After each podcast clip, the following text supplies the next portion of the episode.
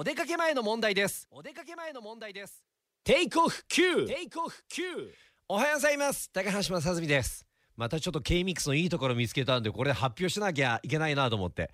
あのこのスタジオ今僕が喋ってるスタジオの隣にですねライブイベントスペースの K、えー、スペース K というところがあるんですけどそこってまああのガラス張りでね、えー、自然光が入ってもう本当に気持ちいいわけですよ。まあほとんどシャッター閉めてるんですけど自然光が入って気持ちいいの。で、そこで、えー、僕いつもですね、ちょっとこう軽いストレッチだとか筋トレをやったりするんですが、昨日ですよ、ドーンと落としたの。で、なんやと思ってパッと見たらカラス。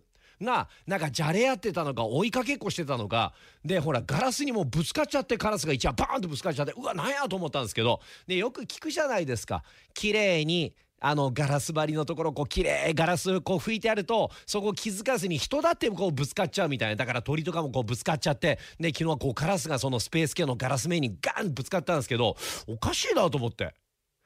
そんなにスペース系のガラス綺麗にしてないけどなって。え綺麗？